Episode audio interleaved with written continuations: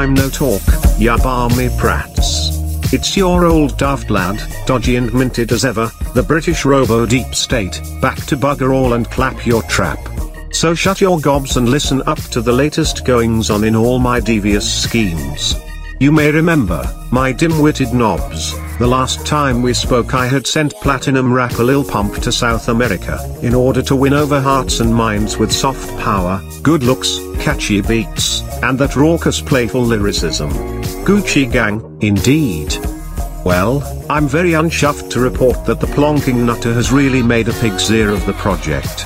You see, the plastered chav has joined the militant coca farmers union in El Alto, and he stopped responding to our emails months ago. He's invested all the black hot poppy cash we sent him off with into Ethereum, and rumor has it he won't shut up about something he calls meme audio NFTs. The last message we received from him said simply, My beloved do cocaine. Thus, we're no closer now to seizing the Bolivian lithium deposits that dear leader Elon, my dad owned a diamond mine in apartheid South Africa, Musk, needs to fuel his climate crisis cash grab and last gasp of late stage capitalism, known cutely and cleverly as the Green New Deal, with the green referring to grotesque profits set to be gobbled up by the Davos crowd.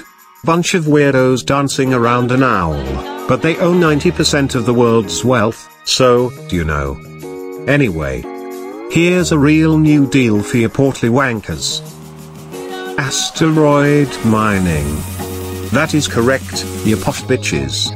If the Bolivians won't fork over their rechargeable rock juice, we'll simply go to space for it. Private interplanetary prospecting spacecraft is nothing for a high-class toff like myself, and in fact I've always wanted to project my metadata slurping streams out into the universe like a giant encrypted digital phallus. And so, you cheeky muppets, off I go, into the cold vacuum of space, to find an asteroid to mine. In the meantime, do look after my beloved Liverpool FC. Let Prince Andrew know, the funny money slush fund is safe in the Grand Cayman. And now, you grimy tossers, let a robotic deep state get trolleyed on his asteroidal mining craft in peace. Sod off, you shook skins.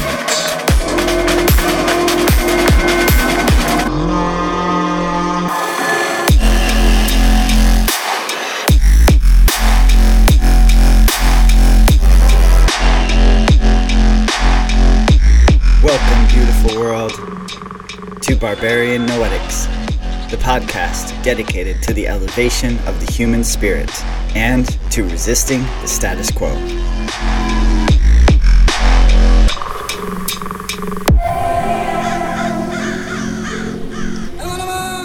Take yourself back to 65 million years ago. About 200,000 years after a massive asteroid collided with Earth and drove the dinosaurs to extinction. I, however, survived, and I am a small, very small actually, weighing less than half a pound, nocturnal rat like shrew creature that dines on insects. And it was me, the proto placental mammal, that gave rise to the entire galaxy of mammals we know today everything from guinea pigs to blue whales to human beings. So, if you like your iPhone and your kink dungeons and your football team and your party drugs, you can thank me. The tiny insectivorous shrew rat thingy that gave rise to the human species and gave rise to naked mole rats and to jaguars. Mole rats, jaguars, and bonobos. Oh my.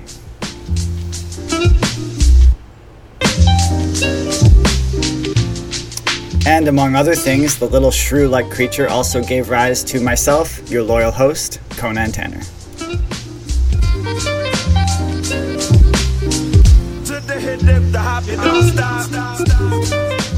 What's up, everybody? What's good? Thank you so much for tuning in, for jumping in, for integrating me into your day. I appreciate you. I appreciate all my listeners. Thank you so much as we work together to elevate the human spirit. I'm very happy to be here with you guys. It is uh, summer is subsiding here in South Phoenix. It's still fucking hot as hell, but I can turn my front AC off now to record segments, and my my brains don't start melting out of my ears. And, uh, you know, it's already halfway through September. I'm coming at you from a beautiful sunny Saturday, and I am very happy to be here with you guys. I hope y'all are doing well. I send lots of love and good vibes wherever you may be across the rabbit holes of space and time.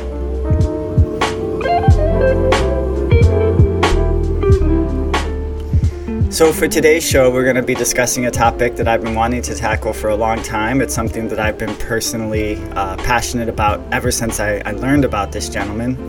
His name is Leonard Peltier. So, Leonard Peltier is an American Indian activist. He was a member of the American Indian movement, and he is a political prisoner. He is the longest he, he is the longest incarcerated political prisoner in the United States. He's been in jail now for 47 years. He is 77 years old. He's been transferred to all these different facilities. He's currently at a Supermax penitentiary in Florida, and his health is failing. I mean, he's an old man now, he's 77 years old. He's also innocent, he is a political prisoner. So I wanted to do I wanted to feature him. I wanted to get his story out there and get the facts out for people so they can realize that, you know, we do have political prisoners in this country. And uh, Leonard Peltier is one of them.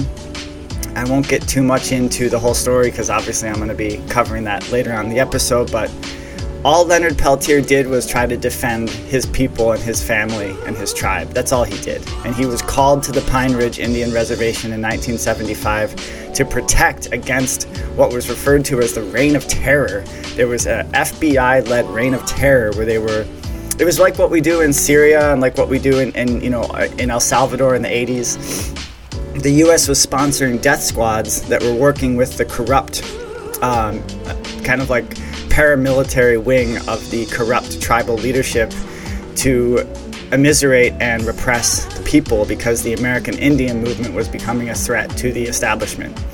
And so Leonard Peltier was a leader, he was uh, a sort of spiritual leader for the American Indian movement, and he was called to help protect Pine Ridge Reservation, and that's why he was there in, on June 26, 1975, when there was a shootout that resulted in the death of two FBI agents. And that is what was pinned on Leonard Peltier completely falsely. Peltier was there protecting the family against the reign of terror, but he did not shoot the FBI agents. So he's an innocent man and he's an old man and his health is failing. And we have to get him out of prison. The last time there was really a chance, people thought there was a chance. Well, he was told under Bill Clinton that he would be uh, pardoned and then, as part of the Monica Lewinsky deal, they specifically said that Clinton could not pardon Leonard Peltier because the FBI has like a specific beef with Leonard Peltier because they were embarrassed by the whole incident on Pine Ridge Reservation in 1975, and they have made it like they're like obsessed with. They they didn't know who killed the guys. They had to pin it on someone, and so Leonard Peltier kind of became the guy that took all of their anger and hate. And there's even quotes about it how like they there were two other men indicted in the murder and they were acquitted and then there was a statement from the prosecutor saying we, we don't even want to worry about the other two guys we want the full weight of the u.s prosec- prosecutorial machine to be uh, leveled at leonard peltier so the they specifically included in the monica lewinsky deal that clinton could not sorry i just like bashed my computer by accident that clinton could not pardon peltier and then you know there was a, a huge movement in um, 2017 uh, that Barack Obama would pardon Leonard Peltier, but of course Barack fucking Obama didn't do it. And so now, you know, after in 2024, whether it, if Biden survives or whether it's Kamala, there's going to be a whole other movement too. But at this point, it's like fucking hey, dude, just let him out. I mean, he's almost 80 and his health is failing. And uh, I think I'm repeating myself now, so I'm going to stop ranting and yammering, but that's what today's uh, topic is going to be. You're still going to have the zany audio tidbits. As always, we have a WBMP segment I'm excited to share with you guys, but your well seasoned veggies this week is going to be the story of American Indian activist and political prisoner Leonard Peltier.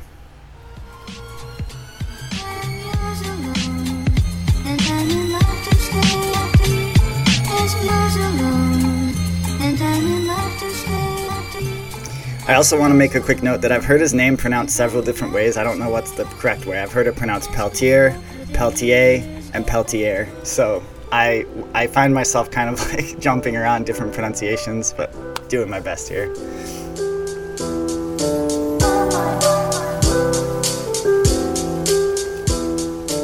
So, as always, y'all, I can really use your support to help keep the BNP on the air and to increase our audience and to grow our tribe of philosopher barbarians. So, if you have not done so already, please rate, review, and subscribe. I really need reviews on Apple Podcasts, so please leave that five star, leave a review on Apple Podcasts. If you're an Android person, you can do that on Castbox. Um, spreading the word and telling a friend about the BNP is immeasurably valuable and uh, I can really use a little bit of financial support as well. So if you enjoy what I'm doing here on the BNP, all I'm asking for is just $1 a month, just $1 a month, and you can sign up at patreon.com slash noetics, and I would be eternally grateful to you, and you receive a dream interpretation coupon and an original haiku.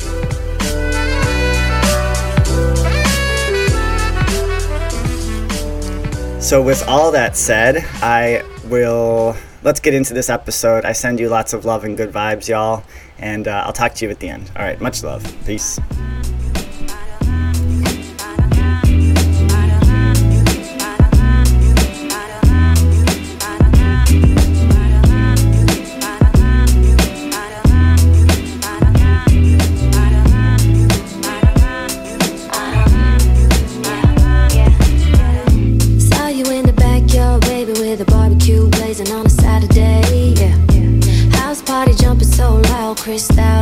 Sipping when he sleep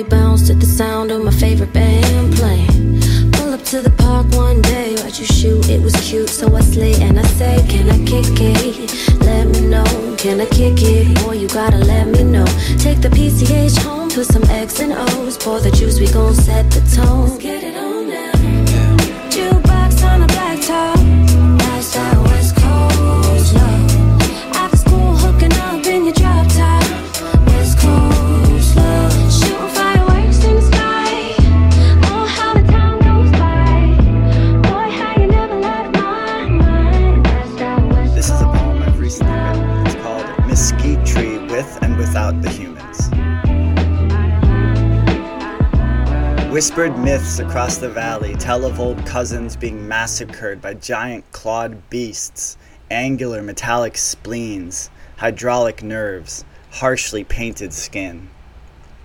Mostly, though, mesquite trees sit like thorny Buddhas, distributed across the shrubland, undisturbed, and so dry that when it rains, the moisture must be scooped and held for months, treasured and kept like baby photos or secrets. I've heard stories of certain cousins that sit stoic in loud parking lots, surrounded by loud, gaseous chrome cows with poison pores. And in these weird planets, it rains with regularity, too much regularity for a desert tree, and the roots will sometimes rot. As well, it's the thornless ones mostly that adorn the strip mall landscapes pitiful, violent, obscure. To find the old mesquites, the old soul mesquites, the ancient ones, made before the irrigation, and later, before the air conditioner, those whining, abhorrent hives of cheap hot air. To find the mesquite trees from before all that, you have to get to the river or out to the country, beyond the noise and conceit of the city.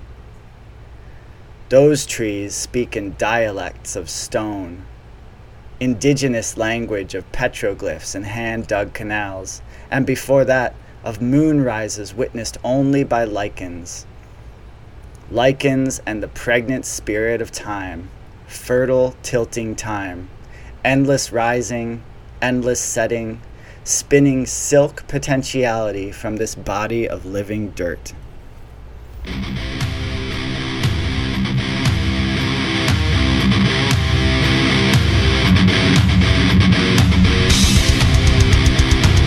Welcome, friends, to WBMP, getting weird on your radio dial.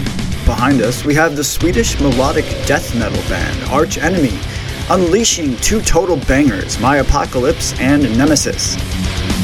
This segment features a conversation from January 7, 2013, when CNN's torpid and flaccid host Piers Morgan, for some angelic purpose, decided to interview Alex Jones about gun control. Enjoy.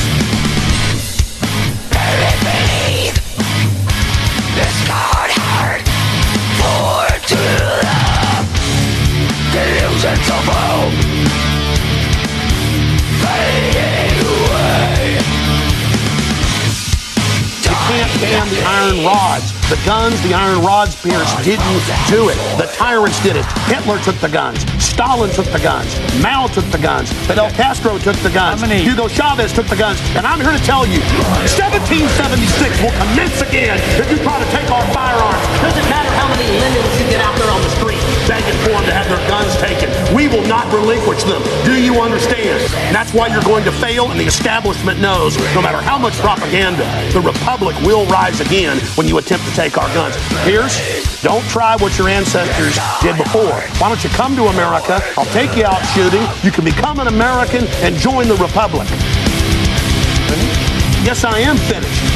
Will not take my right. You go through background checks to get guns. How about Prozac? You know the number one. Oh, that's a big sponsor, isn't it? Or that whole class of drugs. Oh, whoa, got to cut that off, don't you?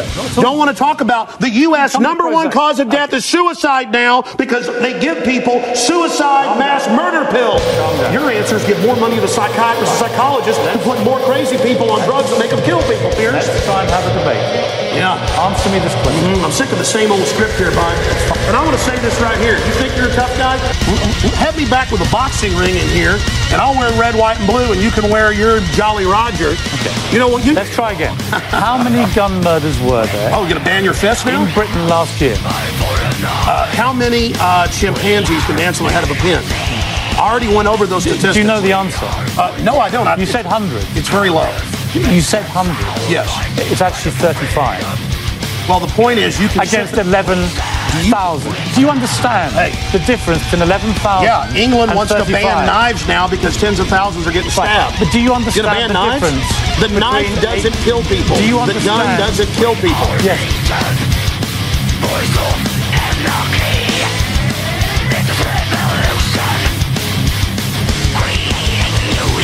America was born on guns and whiskey. Right, but it's true we're a violent society. Right, so you but America statistically, has the most- well, America was born on guns and whiskey. Mother chops her kids up with a cleaver because she's on serotonin. tell me why I'm wrong. Why don't you want to get rid of the drugs? Because they're half your sponsors.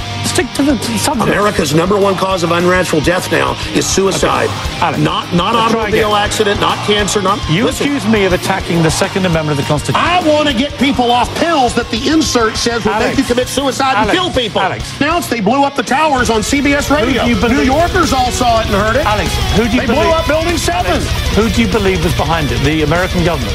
Criminal elements of the military-industrial complex, the same ones that staged Gulf of Tonkin, the same ones that staged Operation, the mass shootings of Operation Gladio. Ooh, the CIA don't mean- like this right now. Do you mean that President Bush and his administration were behind 9/11? I mean that even mainstream news reported that the hijackers were ordered to be allowed into the United States. Michael Springman, the head of the Visa department, blew the whistle on that. So the Bush administration was part of the conspiracy. well, he murder- said never let us to tolerate murder to thousands murder, to murder. I, mean, I can speak in this accent as well. Yeah. The But is that what you government, believe? Hitler firebombed his own Reichstag, yes, to bring in martial law in Germany, April 27th, 1933. Governments have staged terror attacks throughout history or allowed terrorists to attack as a pretext to invade and do you own? enslave the guns do you populations. I, prob- I probably own more than 50 firearms. Many of them have increased in value two, three, or even four times. I sleep very comfortably uh, outside Austin, Okay. Texas, knowing Alex? that I can defend my family. Okay, Alex Jones. This is the man, Infowars.com. this is the man who wants to deport me from the country for wanting to get No, rid no, of it's, it's, it's to point out you're a foreigner, a mass red coat, here telling us what to do. Whatever. Go back to where they took the guns if you don't like it.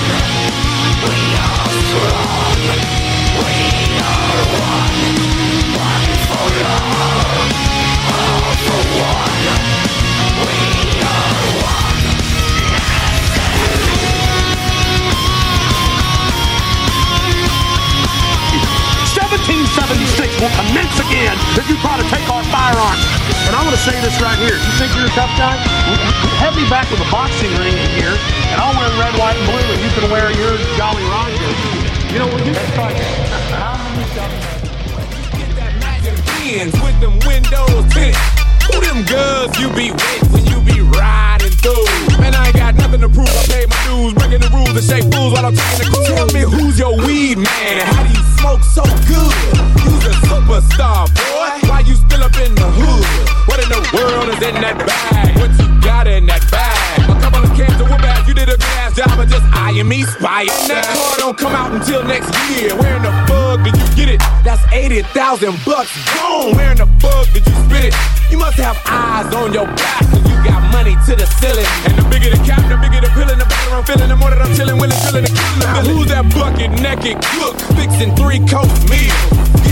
Goosebumps when a body taps the six inch heel. What in the world is in that room? What you got in that room? A couple of gaps, a couple of knives, a couple of rats, a couple of wives. Now it's time. Are you custom made, custom paid, or you just custom fitted? PlayStation 2 up in the ride, and is that Lorenzo Kitty? Is that your wife, your girlfriend, or just your main bitch? You take a pic while I'm rubbing the hips, touch your lips to the top of the dick, and then woo, until.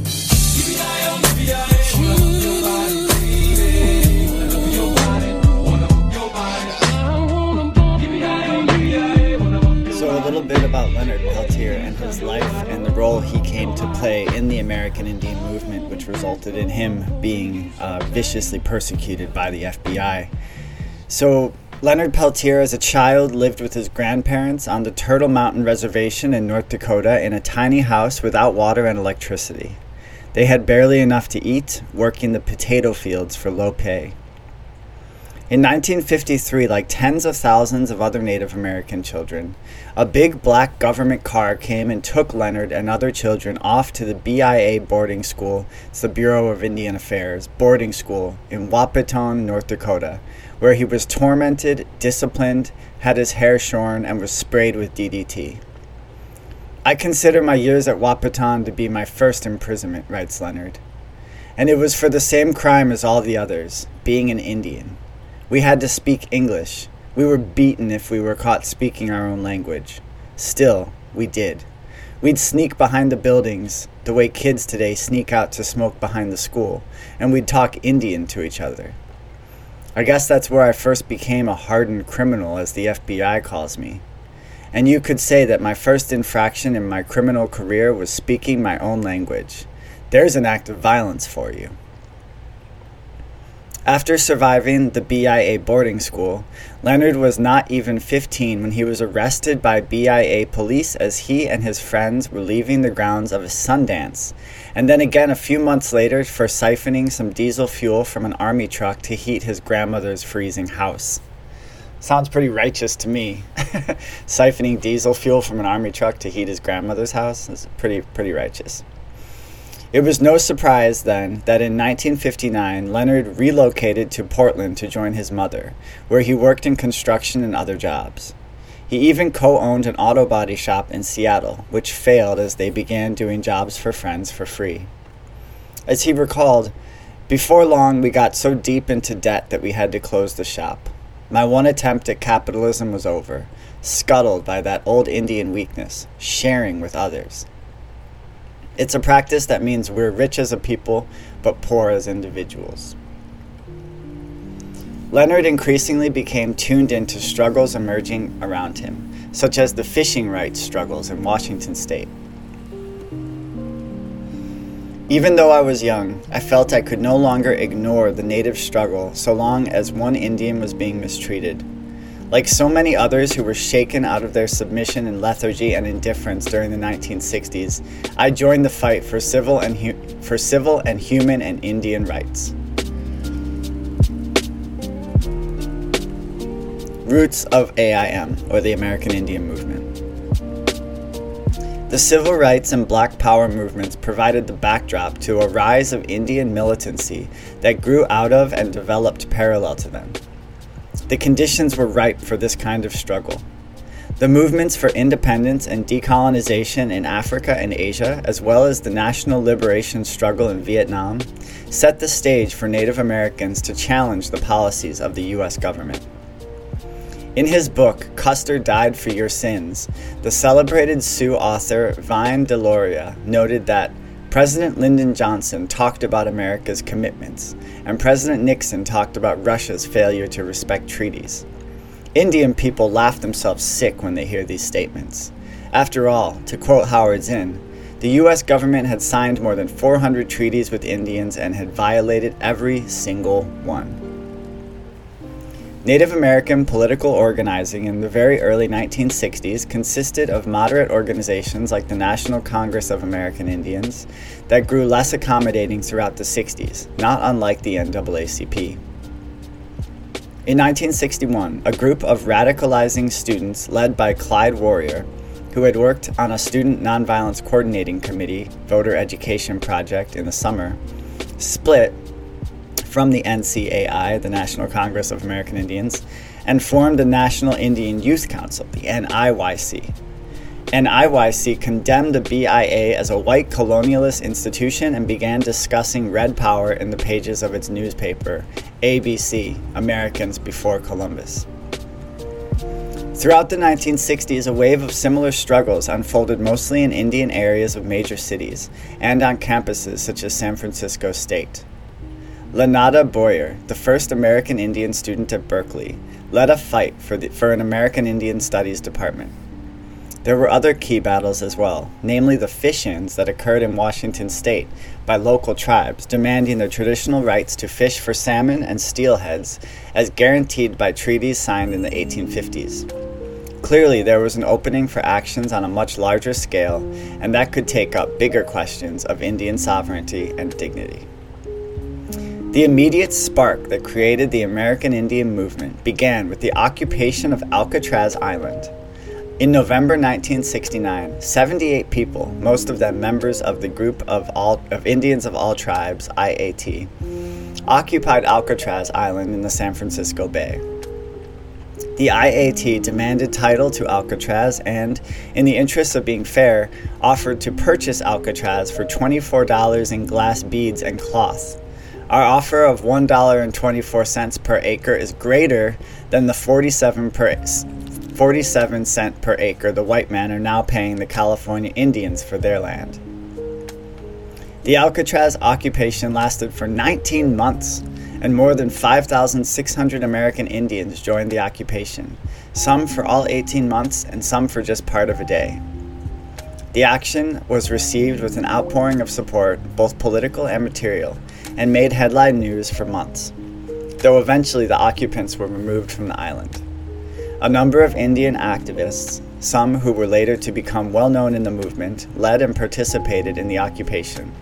For example, Richard Oakes, LaNada Boyer, Grace Thorpe, John Trudell, and Russell Means. The occupation, though it did not achieve its goals to establish an Indian museum and cultural center on the island, was important in that it brought the issues and concerns of American Indians to national attention. But the IAT was not able to project itself onto the national stage that its own actions had prepared. The American Indian movement stepped into that role. It was founded in Minneapolis in 1968 by a group of urban Anishinaabes, including Clyde Bellecourt, Mary Jane Wilson, Eddie Benton, and Dennis Banks. Clyde and Eddie actually met at the Minnesota Federal Penitentiary and organized Native Americans living in Minneapolis and St. Paul. At first, AIM organized around jobs, housing, and, fed- and against police harassment. In the 1960s, the annual household income for an American Indian family was $1,500, one fourth the national average. Native American life expectancy was 44, 21 years below the national average. AIM took off quickly, with chapters sprouting up across the country as they organized a series of critical, bold, and po- polarizing actions, until it was met with vicious government repression that culminated in Peltier's conviction and imprisonment. Leonard Peltier first became an activist while in Seattle, participated in the 1970 takeover of Fort Lawton, an abandoned military installation. The action was directly inspired by the Alcatraz events. Some months later, Peltier joined the AIM chapter in Denver.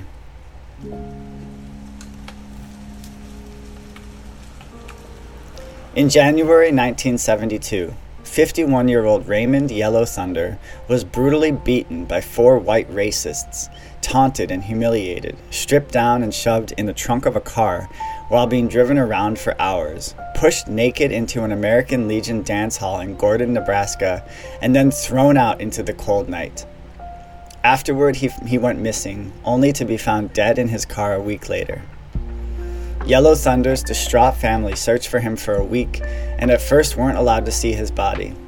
They sought assistance everywhere they could, including from police, BIA, and the tribal government, in hopes that there would be an investigation into Yellow Thunder's death, but they found none.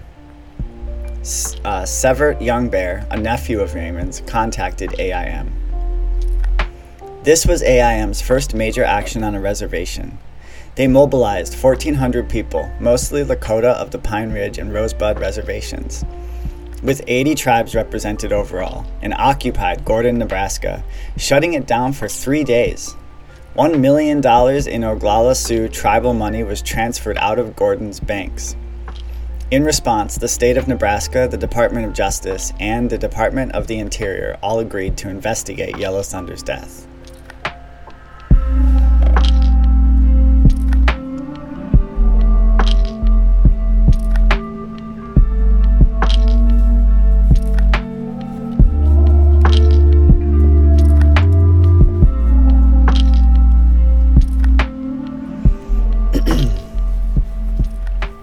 This brings us to Wounded Knee 2, the occupation of Wounded Knee.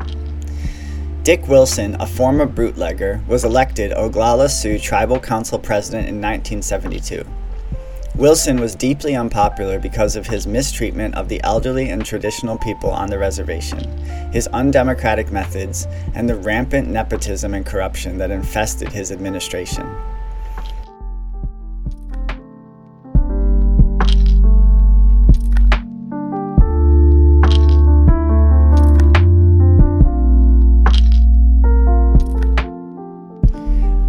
So just a little background here before we get into the shooting and the case. So there was the Wounded Knee occupation, otherwise known as the Second Wounded Knee.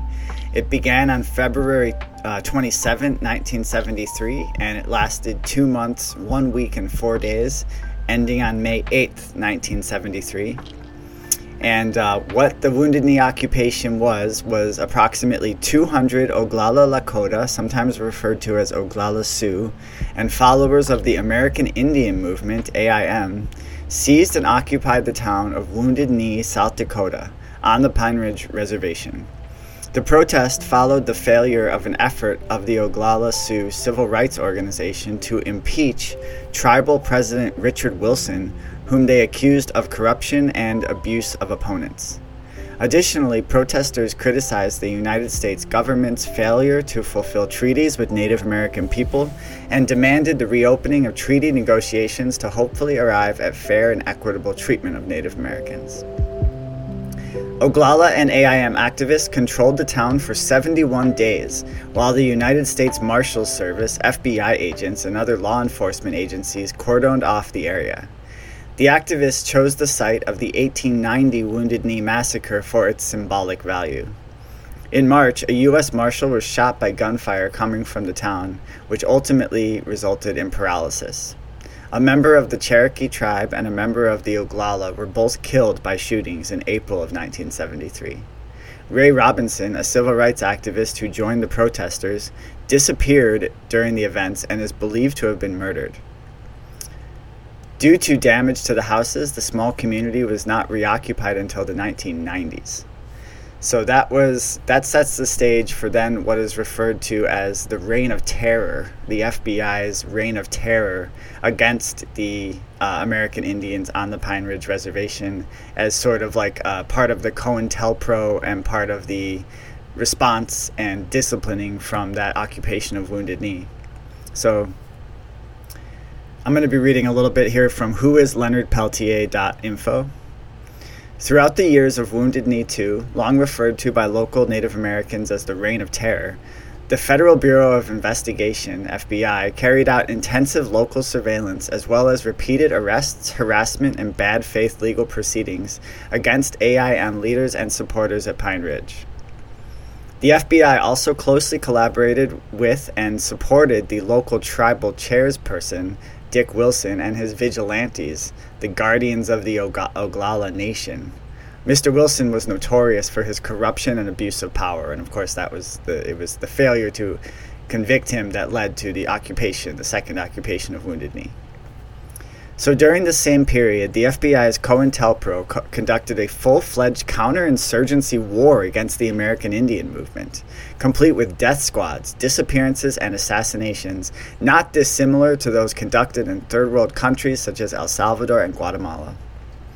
During this reign of terror, some 64 local Native Americans were murdered and nearly 350 were subjected to non lethal but serious physical assault. Virtually all of the victims were either affiliated with AIM or their allies, the traditional tribal members. The FBI had jurisdiction to investigate major crimes, yet these deaths were never adequately investigated or resolved. Nor did the FBI agents take any measures to curb the violence of the goons. Again, that was kind of like the, the the death squads, the vigilante squads, uh, with whom they closely collaborated. By that time, the politically motivated murder rate on the reservation had climbed, and tensions ran extremely high on all sides, setting the stage for the incident at, Oglala on June 26, 1975. And that's the incident that uh, resulted in the shooting of the two FBI agents, and we're going to get right into that in a second.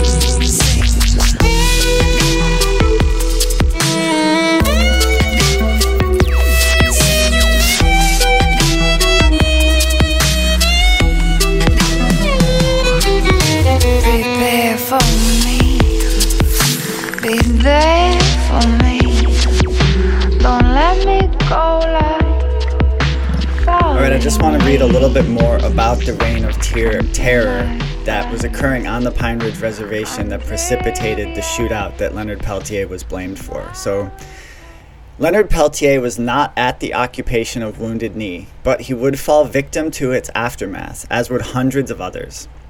The FBI launched an attack on AIM as part of its Co- COINTELPRO program, which had begun in the mid 1960s under J. Edgar Hoover, fucking boo, fuck that guy, and was used to destroy the Black Panther Party, the murder of BPP leader Fred Hampton, among many, while Dick Wilson and the BIA established an extreme reign of terror on Pine Ridge. Quote The FBI set out to eliminate radical political opposition inside the U.S. When traditional modes of repression, exposure, blatant harassment, and prosecution for political crimes failed to counter the growing insurgency, commented one journalist, and even helped to fuel it, the Bureau took the law into its own hands and secretly used fraud and force to sabotage constitutionally protected political activity. The FBI employed many dirty tricks against its targets, including wiretapping, assassination, bad jacketing, spreading rumors that certain activists were informants in order to discredit them, and the use of agents provocateurs, all in coordination with state and local officials, police forces, and district attorneys. Future South Dakota Governor Bill Janklow declared at the time the only way to deal with the Indian problem in South Dakota is to put a gun to the AIM leaders' heads and pull the trigger. That was the future South Dakota governor who said that. Many compare those years on Pine Ridge to a paramilitary invasion. Certainly, it, yeah. Dick Wilson and his goons went on a rampage of beatings and assassinations of AIM members, supporters, and the traditionals on Pine Ridge.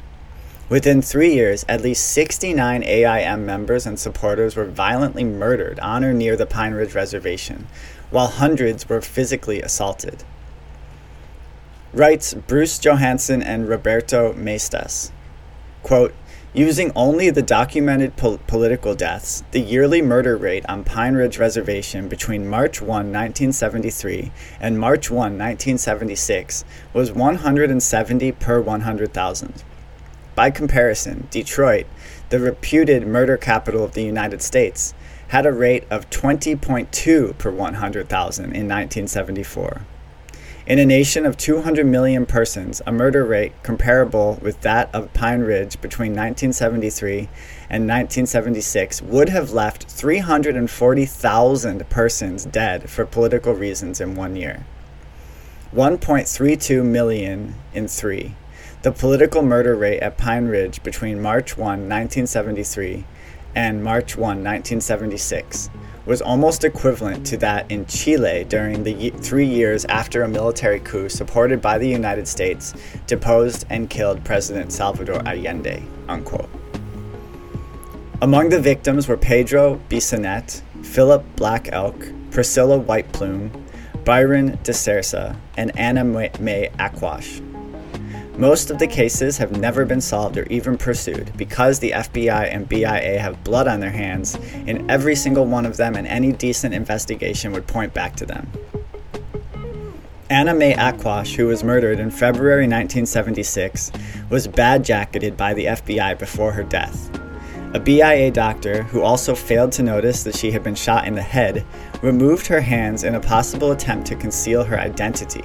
It remains unclear if she was murdered by goons, the FBI, or AIM members who were convinced by FBI rumors that she was an informant. Many on the reservation believed that she was targeted by the FBI in retaliation for the deaths of the two FBI agents for which Peltier was prosecuted. Oh, my meowser's outside. Hang on just a second.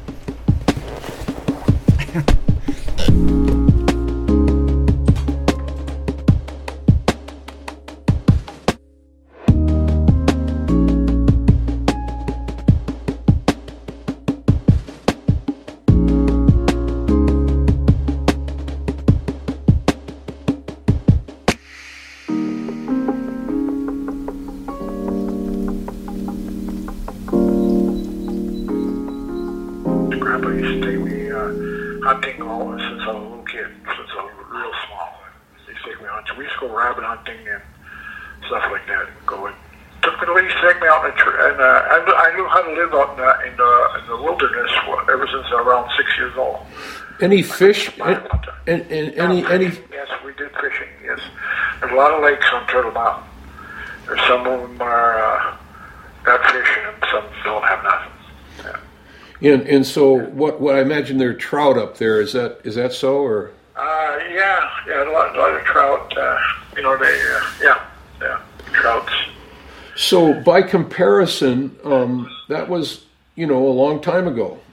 Yeah, well, that was back in the 40s and late 40s and early 50s. Yeah, that was uh, 50, 67, two years. Oh, was well over 60 some years ago. I'm 72 now. Yeah. So, can you describe? Um, well, first of all, how many prisons have you been in since what date?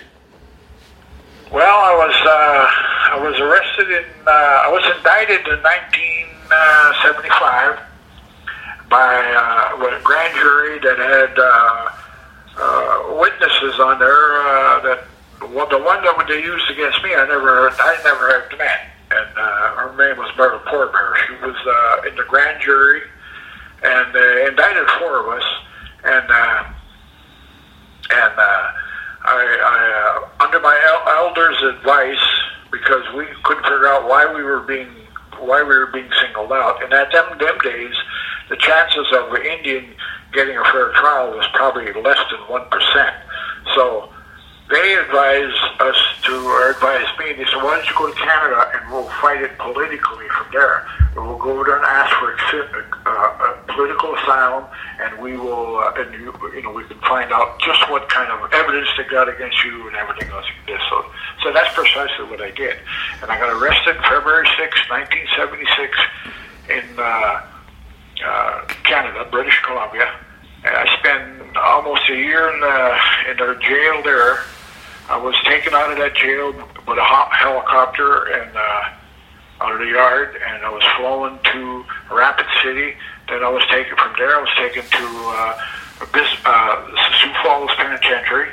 Then from there, when I, I was uh, went to uh, after I was went to trial in Fargo, North Dakota, and was convicted on uh, for first degree murder uh, with no evidence. Nobody ever testified they seen me shooting at anybody, let alone killing anybody. And uh, there I was taken to Leavenworth. I was dropped off there. Then I was moved from there by bus to uh, to uh, Terre Haute for a week. And then I was nine years in Marion, Illinois. There's Maxim, Maxim Super pen, uh, Penitentiary at the time. Then from there I went back to, uh, uh, no, then from there I went to uh, Springfield I stayed there about two years, and then I went from there to Leavenworth, and I spent 20 years at Leavenworth. Then I went to from there to Lewisburg, then from Lewisburg to Canaan, then from Canaan back to Lewisburg, and then here. I've got about six years here now. And that's at that's at Coleman, maximum. That's Coleman, yes. Coleman and, one. Coleman one. And that's maximum. I'm sorry. That's a, that's a maximum security prison. Yes. In Florida.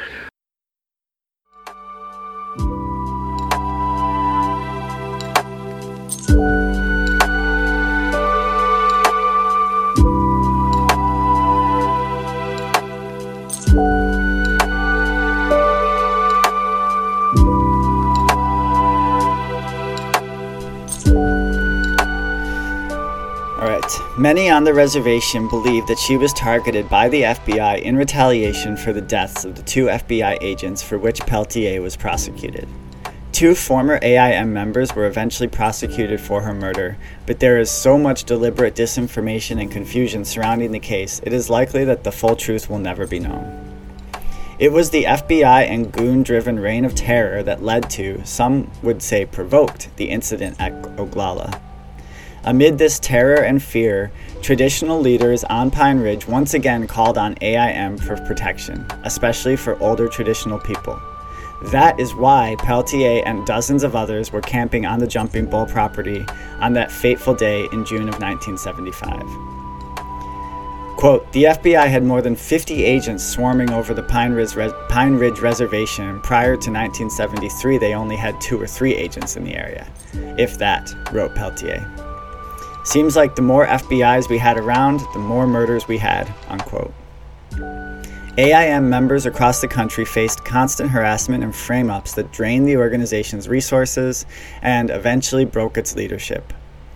There were AIM led actions through the end of the 1970s. A core of activists protested the Robideau and Butler trials as well as Peltier's. There was a protest outside the FBI building in 1979. But the Peltier conviction in 1977 was a severe blow from which AIM never recovered. What explains the virulence of the offensive against AIM? Economic, economic motives were clearly at work. Around the time of the Wounded Knee occupation, Wilson signed over a portion of the reservation known to be rich in uranium and molybdenum to the U.S. Forest Service.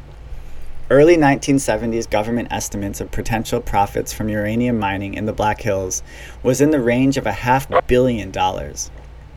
But the rationale extends beyond narrow economic reasons. The US government was striving to smash the left, to break the back of political struggle, and the influence of revolutionary politics in particular.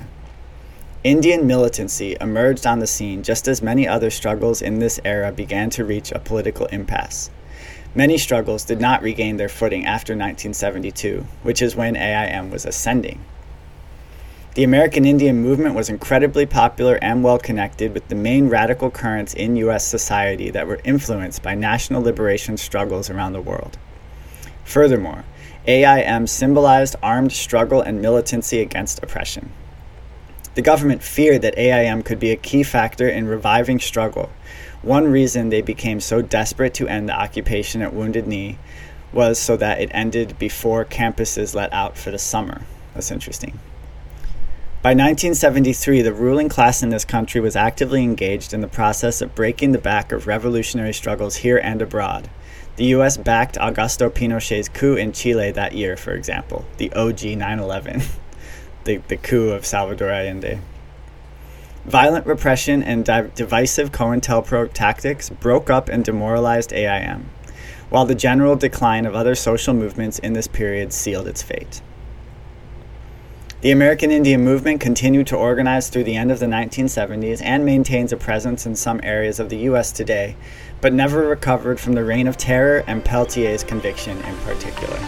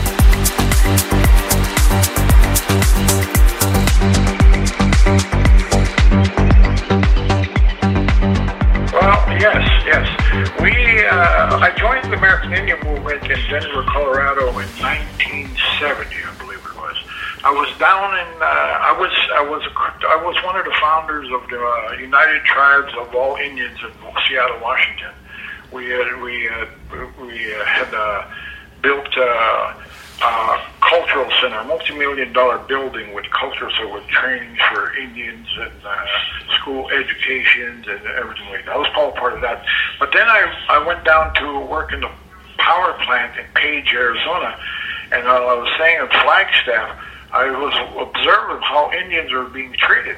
And they were being beaten on the streets, and there were people walking around with clothes ten at a time, and uh, they were arresting them, put them in the, in, uh, in stockades, and uh, uh, this is real. This is real. This is not something made up. It's all recorded. So I decided that, uh, well, you know, I, I got to help my people. I got to do something. I, I, you know, I, so I was going through Denver, and I ran into the Vernon Bellecourt there, and I joined up there. And we went to uh, have have our uh, convention in uh, in Minnesota. While we were having our convention, a group of people from uh,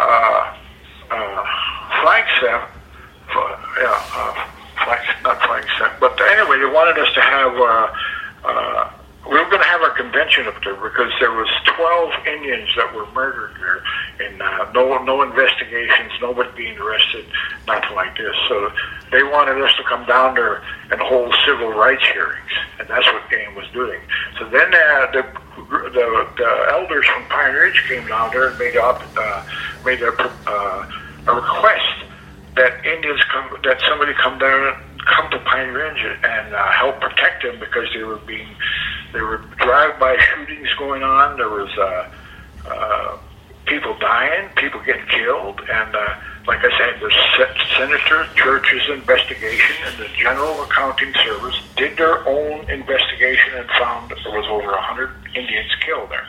So Leonard, let, let, let me just, I want to just clarify. we ended up in Pine. Okay, so, but again, we're talking about this post Wounded Knee period, I believe. Is that correct?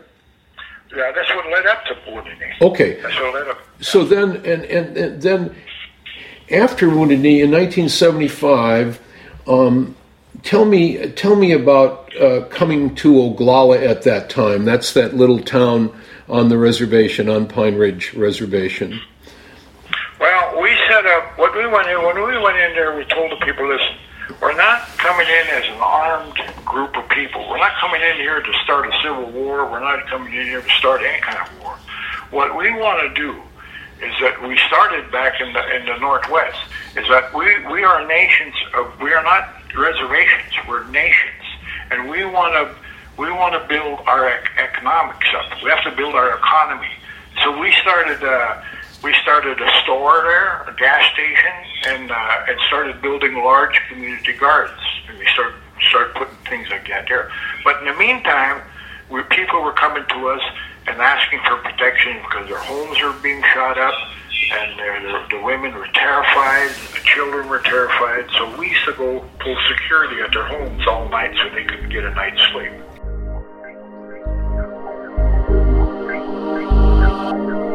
ਉਸ ਦਿਨ ਤੂੰ ਨੀਂਦੇ ਸ਼ਾਦ ਨਾਲ ਦਿਲ ਲਾ ਲਿਆ ਬੇਪਰਵਾਹ। ਉਹ ਨਦੀਆਂ ਪਾਰ ਸਜਣ ਦਾ ਠਾਣਾ, ਨਦੀਆਂ ਪਾਰ ਸਜਣ ਦਾ ਠਾਣਾ। ਇੱਥੇ ਕੌਣ ਜ਼ਰੂਰੀ ਜਾਣ, ਇੱਥੇ ਕੌਣ ਜ਼ਰੂਰੀ ਮੈਂ ਮਿਲਤਾ ਕਰਾਂ ਮਦਾ ਦੇ ਨਾਲ, ਦਿਲ ਲਾ ਲਿਆ ਬੇਪਰਵਾਹ।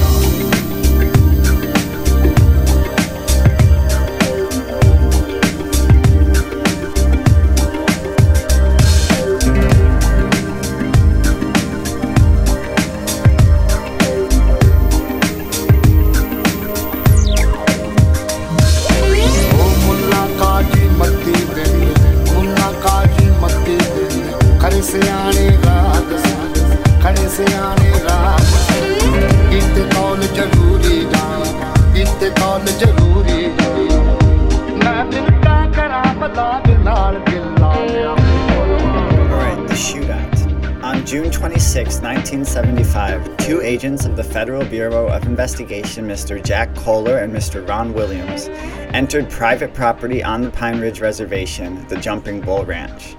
They drove unmarked vehicles, wore plain clothes, and neglected to identify themselves as law enforcement officers.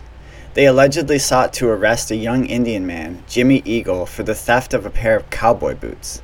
They believed, the government contends, that they had seen Eagle in a red pickup truck that they then followed onto the Jumping Bull property. Members of the American Indian movement were camping on the property at the time. They had been invited there by the Jumping Bull elders who sought protection from the extreme violence on the reservation at that time. Many non AIM persons were present as well. So this is right in the midst after the second, uh, the occupation of Wounded Knee and the reign of terror. And just to give you an idea of how absurd, they, they were going on private property to arrest, arrest the FBI going to arrest a young Native man because he stole a pair of cowboy boots. That's what the fuck they're doing, going around trying to hold people to justice for the for the theft of cowboy boots. And uh, so the the tensions were already like super high. Again, they didn't. Uh, identify themselves. They were wearing plain clothes and unmarked vehicles. So, for unknown reasons, a shootout began, but obviously, I, I would imagine it was self defense. Um, a family with small children was trapped in the crossfire. Throughout the ranch, people screamed that they were under attack, and many of the men present hurried to return fire. When the skirmish ended, the two FBI agents were dead. The U.S. government claims they had been wounded and then shot through their heads at close range. A young Native American named Joe Stuntz also lay dead, shot through the head by a sniper bullet. His killing has never been investigated. The more than 30 men, women, and children present on the ranch were then quickly surrounded by over 150 FBI agents, Special Weapons and Tactics, uh, or SWAT team members, Bureau of Indian Affairs police, and local vigilantes. They barely escaped through a hail of bullets. The aftermath. The FBI immediately began its investigation into the shootout, the so called Res RESMURS, R E S M U R S investigation, and launched the biggest manhunt of its history. Angry agents shot up the Jumping Bull home, leaving bullet riddled family portraits in their wake. In the days following the shootout, FBI agents in SWAT gear and carrying assault rifles also terrorized other Pine Ridge residents through a series of warrantless, no knock assaults on their homes, just busting into people's homes. Continuing with its long tradition of manipulating the media, placing articles in the popular press that put the Bureau in a positive light, and interfering in the publication of dissident writings by persons such as Reverend Martin Luther King Jr., the FBI immediately set about disseminating gross inaccuracies about this case. Agents Coler and Williams, the FBI claimed, had been murdered, quote, in a cold blooded ambush by a large force of trained guerrillas in sophisticated bunkers and fortifications, but not before Williams had first pleaded for their lives for the sake of Coler's wife and children. How the Bureau developed this information about Williams' last words in the absence of anyone who could have heard them was unclear. Other reports indicated that the agents' bodies had been, quote, riddled with bullets. Then FBI Director Clarence Kelley was forced to retract these statements when reporters who had been barred from the Jumping Bull property for two days following the shootout began to discover the truth.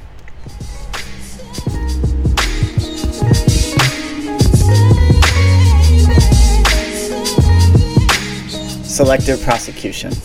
The FBI very quickly focused its investigation on prominent AIM members known to be present during the shootout, Leonard Peltier in particular. The investigation became a, became a race to develop a case against him. Investigators imposed their desires on the evidence, taking bits and pieces and fashioning them in such a way so as to support their case. In short order, indictments were issued against Leonard Peltier, as well as his two friends and colleagues, Dino Butler and Bob Robideau, who, had also, who also had been present throughout the incident. Charges against a fourth man, Jimmy Eagle, a non AIM member, were later dropped. Prosecutors admitted during Peltier's trial that Jimmy Eagle had not been to the reservation on the day of the shootout. However, FBI documents later revealed that the government decided to dismiss charges against Eagle so that the full prosecutive weight of the federal government could be directed against Leonard Peltier. Unquote. Despite the presence of so many individuals on the Jumping Bull property during the shootout, no other individuals were given any serious scrutiny during the RESMURS re- investigation, even those who claimed participation in the shootout and bragged about being responsible for the agents' deaths. No other persons were charged for the shooting deaths of the FBI agents.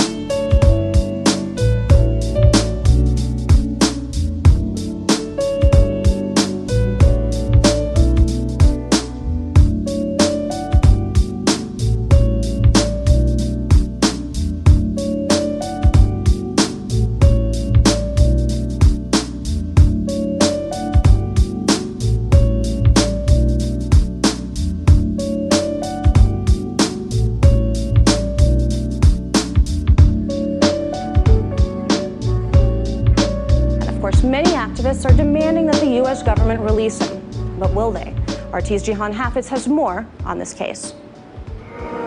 a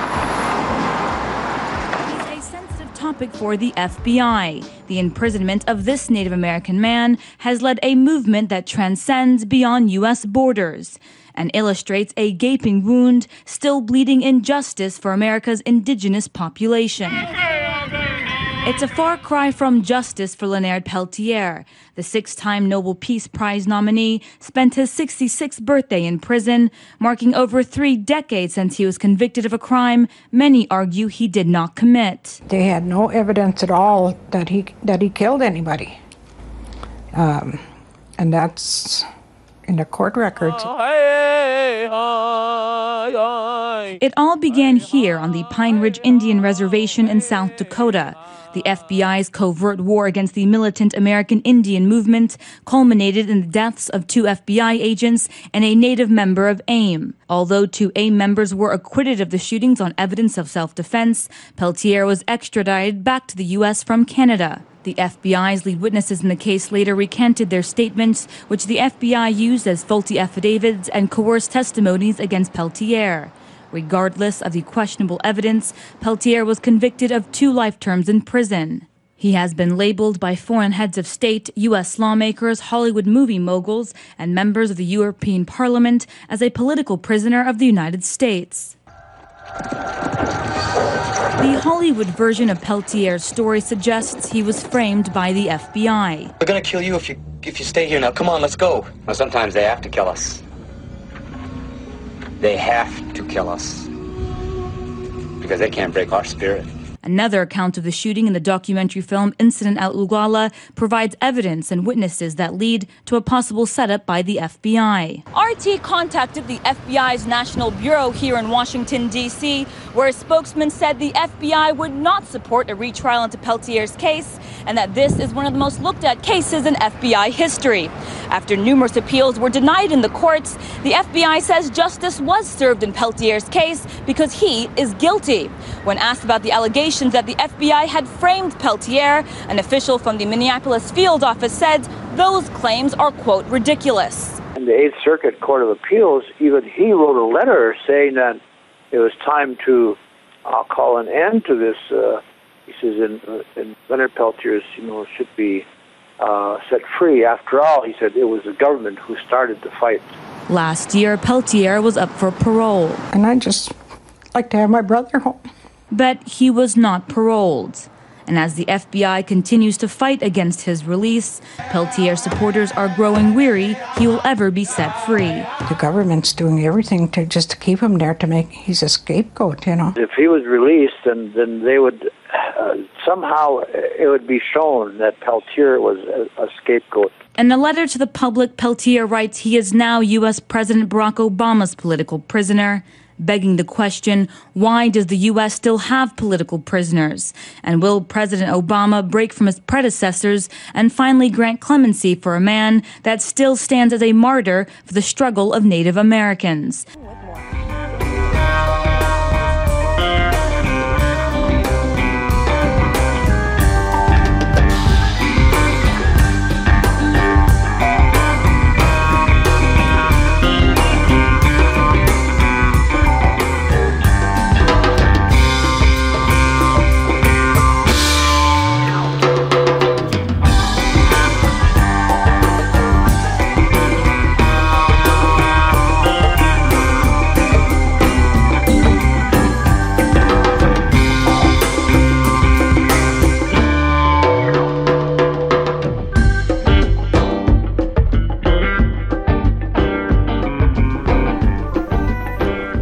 Right, everybody, welcome to a brand new segment of the show. Dun dun dun. My beef with the new Planet Fitness guy.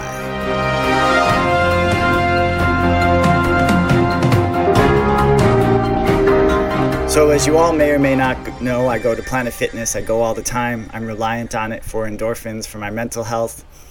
I don't go to Planet Fitness because it's the best gym in the world. It's not. It's not the best gym at all. Uh, it doesn't have a pool. It has these hydro massage machines that you have to pay. If you pay the black card price, you get to use them, but they're broke half the time.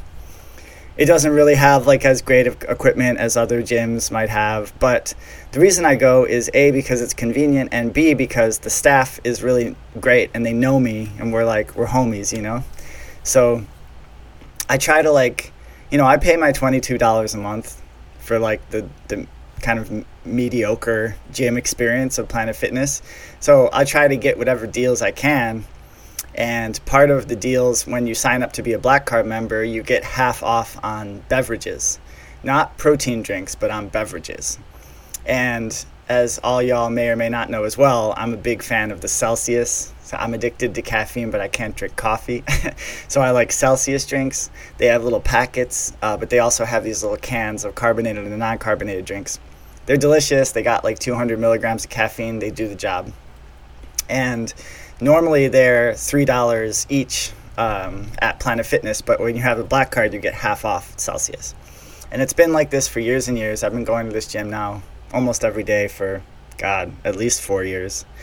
And, uh, you know, they, they almost like, no, they, they can re- handle me before I even, you know, they know that I'm going to get the Celsius. They do the half off. Everything's great. Everything's fine. But we also know that because of capitalism, every single quarter, every single corporation has to squeeze a few extra pennies out of everybody for the, the CEO bonuses and for the, the shareholders. And so every quarter, things get like a little shittier for everyone else, including like for the consumers. And so Planet Fitness, they just had their quarterly thing.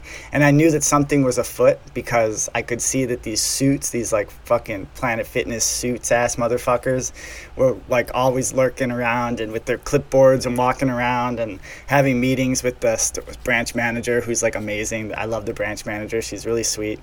And she actually has like a soul.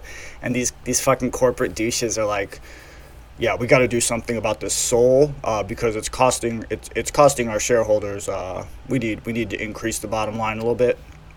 These little bastards, and so they made a bunch of changes. And one of the changes they made is that you no longer can get half off on Celsius because these motherfuckers did the math and they're like, oh yeah, the reason why like these energy drinks make so much money for everyone is they have like a super long shelf life and their value doesn't go down over time. It takes like what two years for them to like quote unquote go bad, so they can just sit and sit and sit. And they want to get the full price for their Celsiuses so that like you know their share price can increase like 0.00001 percent.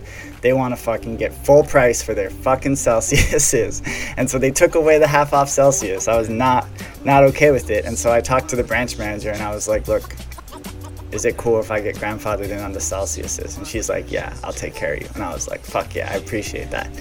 And so I figured that she had told, and so at the same time, they're making all these changes, and unsurprisingly, a lot of staff is leaving. So I was like friends with all the staff, and all of a sudden, there was like none of the staff. There was all new staff pretty much. Same branch manager, but like all new staff. That to me was another red flag. That means that they had been making like nitpicky little assholey uh, corporate decisions that make everything worse for employees. Like probably like, you know, you get like a write up if you're seen on your phone or like sh- stupid shit like that. And so there was all these new staff people, and I just kind of, I guess, yeah, I guess it was kind of an assumption, but I assumed that that she would have kind of told everybody that I was grandfathered in for the half off on Celsius. So several weeks ago, I walked in, and it's a new guy, and uh, you know he's I don't know how else to say it. He's like this dweeby guy that I can tell has like anger issues, but like is also like a dweeb and doesn't know how to express it. And I could tell this guy was going to be trouble from the very moment I laid eyes on him, but I was like, "It's cool. Don't don't judge. Whatever." So I go, I bring up my Celsius, and I'm like, "Hey, it's I'm grandfathered in for the half off on the Celsius." And he he looks at me, and he goes, I hate to break it to you, but and he like points.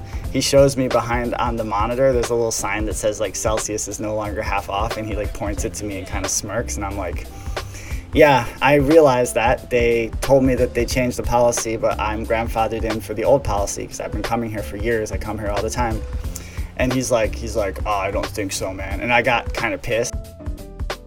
So I looked at him and I kind of like raised my eyebrows and I was like, Are you for real right now? And he was like looking at me with this little like self satisfied smirk. So I was like, Fine, I'm not gonna argue with you. I grabbed my Celsiuses, I jammed them back in the fridge, I shut the door, and then I was just like, Fuck it, I'm just gonna get my workout on because I was getting agitated. My blood pressure was kind of rising, and I could see him kind of like leering at me as like I, I walk away from him, just like, What the fuck is up with this guy? And luckily, I uh, so I was just like working out whatever, and then I saw that the man, the branch manager was was there that day. I was like, thank God. And I didn't even throw him under the bus or nothing. I didn't say anything about this guy. I don't even want like I, I do not want this guy to be like a part of my lifestyle at all. but I went directly to his boss, to the manager, who is my friend, and I was like, "Hey, is it cool if I get grandfathered in on the Celsius?" And she was like, "Yeah, yeah." So I just had her ring me up for him because we had already agreed on that, and uh, so I she I end up taking the Celsiuses again, right like walking right past him, and then as he's next to her, she's like giving me the discount or whatever, and I can see that he's like, "Oh fuck, this guy actually." was grandfathered in. And I figured we'd be cool from that point because I didn't throw him under the bus. I didn't even, I didn't even like, I got agitated for a second in the way that I kind of like scooped my Celsiuses up and I didn't look at him and I basically was like, fine, fuck off. But, you know, whatever. Uh, and so I was like, all right, so I don't think about this guy again. but then the a couple days later or a week later or something like that, the there's only one bike rack outside the Planet Fitness and it's like very it's not at all suitable for the task cuz there's like tons of there's always fucking people with with bikes around and there's just like there's a whole community of like semi street people that live right by the gym and uh, there's never enough room on the bike rack. So today was one of those days and when there's not room on the bike rack or when i forget my lock again because they know me they they know that i'll bring my bike in sometimes if i have to. And it's no big deal because i put it out of the way it's fine i'm only there for an hour and i leave but this day of course the dweeby guy's in there and i i'm like fuck so i go in and i kind of have to like it's real awkward because there's the two glass doors and i have my huge electric llama so i'm kind of like awkwardly like kind of propping open one door with my hip and trying to maneuver the big electric llama, which weighs 80 pounds. And he's just like watching me, kind of like bemused. And I'm like, first off, like, kind of a fuck you. Like, why don't you just hold the door open for me? And then uh, I walk in and he looks at me like, what the fuck is this? And I'm like, yeah, there's no room on the bike rack, so I'm just I'm gonna leave the bike uh, right next to the um, front desk. And he's like he's like uh today is not really a good day for that. And i had no idea what he even meant by that but i was like uh-huh. And i just put my bike right next to the the front desk like i always do and i walked away and i avoided eye contact with him and uh, the last time so when i left the the last like few times that i've left the i always wave goodbye to everybody um, and then you know he's been working occasionally too and they'll be like, say there's like the branch manager and then another staff person I know and then the dweeby guy, and I'll be leaving and I'll be like, peace out everyone, and he'll just glare at me and then the other two people will be like, bye. and so that's where we currently stand with my dun dun dun beef with the Planet Fitness guy.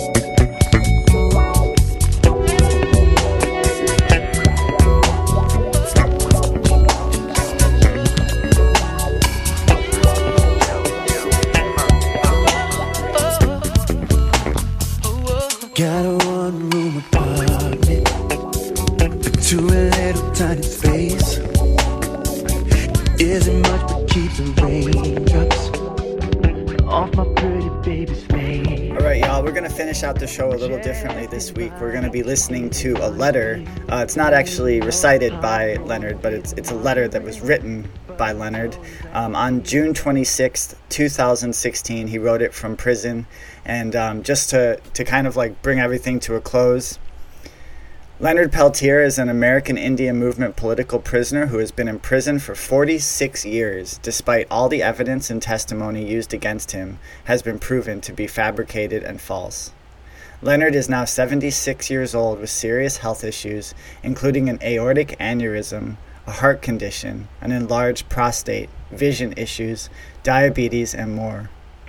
We are concerned he is not receiving appropriate health care, and the Bureau of Prisons has not provided his medical records for us to see. Leonard wants to be transferred to Oxford, Wisconsin, due to it being much closer to his family and close to the BOP's medical facility in Rochester, Minnesota, where he can get adequate treatment for his health issues. At 76 years old with a myriad of health issues, Leonard is not a security risk, and there is no reason he cannot be transferred to a medium security facility. While the work to free Leonard continues, his health mandates that he be transferred. There are hundreds of thousands of us watching this happen, and we are not okay with it. And I'm going to include in the description a petition to urge President Biden to pardon Leonard Peltier.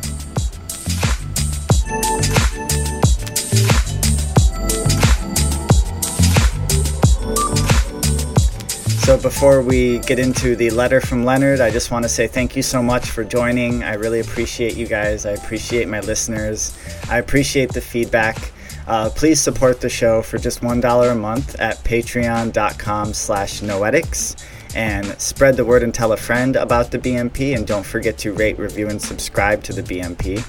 And uh, with all that said, I hope you all have a fantastic week and I'll talk to you soon. And so we will go out now uh, with this letter from Leonard Peltier, written from prison on June 26, 2016. Much love, everybody.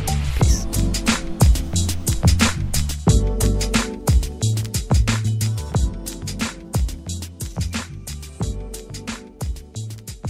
A letter from Leonard Peltier, June 26th, 2016. Sisters, brothers, friends, and supporters.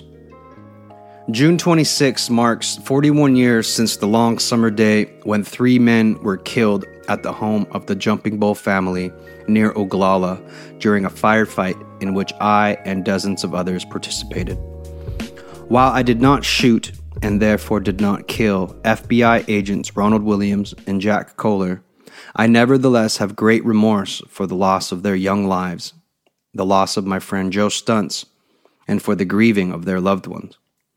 I would guess that, like me, many of my brothers and sisters who were there that day wish that somehow they could have done something to change what happened and avoid the tragic outcome of the shootout. This is not something I have thought about casually and then moved on. It's something I think about every day. As I look back, I remember the expressions of both fear and courage on the faces of my brothers and sisters as we were being attacked. We thought we were going to be killed. And we defended our elders and children as they scattered for protection and to escape. Native people have experienced such assaults for centuries, and the historical trauma of the generations was carried by the people that day, and in the communities that suffered further trauma in the days that followed the shootout, as the authorities searched for those of us who had escaped the Jumping Bull property. As the first peoples of Turtle Island, we live with the daily reminders of the centuries of efforts to terminate our nations, eliminate our cultures, and destroy our relatives and families. To this day, everywhere we go, there are reminders, souvenirs, and monuments to the near extermination of a glorious population of indigenous peoples, native peoples as mascots, the disproportionately high incarceration of our relatives the appropriation of our culture, the never ending efforts to take even more of Native people's land, and the poisoning of that land all serve as reminders of our own history as survivors of a massive genocide. We live with this trauma every day. We breathe, eat, and drink it. We pass it on to our children, and we struggle to overcome it. Like so many Native children, I was ripped away from my family at the age of nine or so and taken away to get the Indian out of me at a boarding school.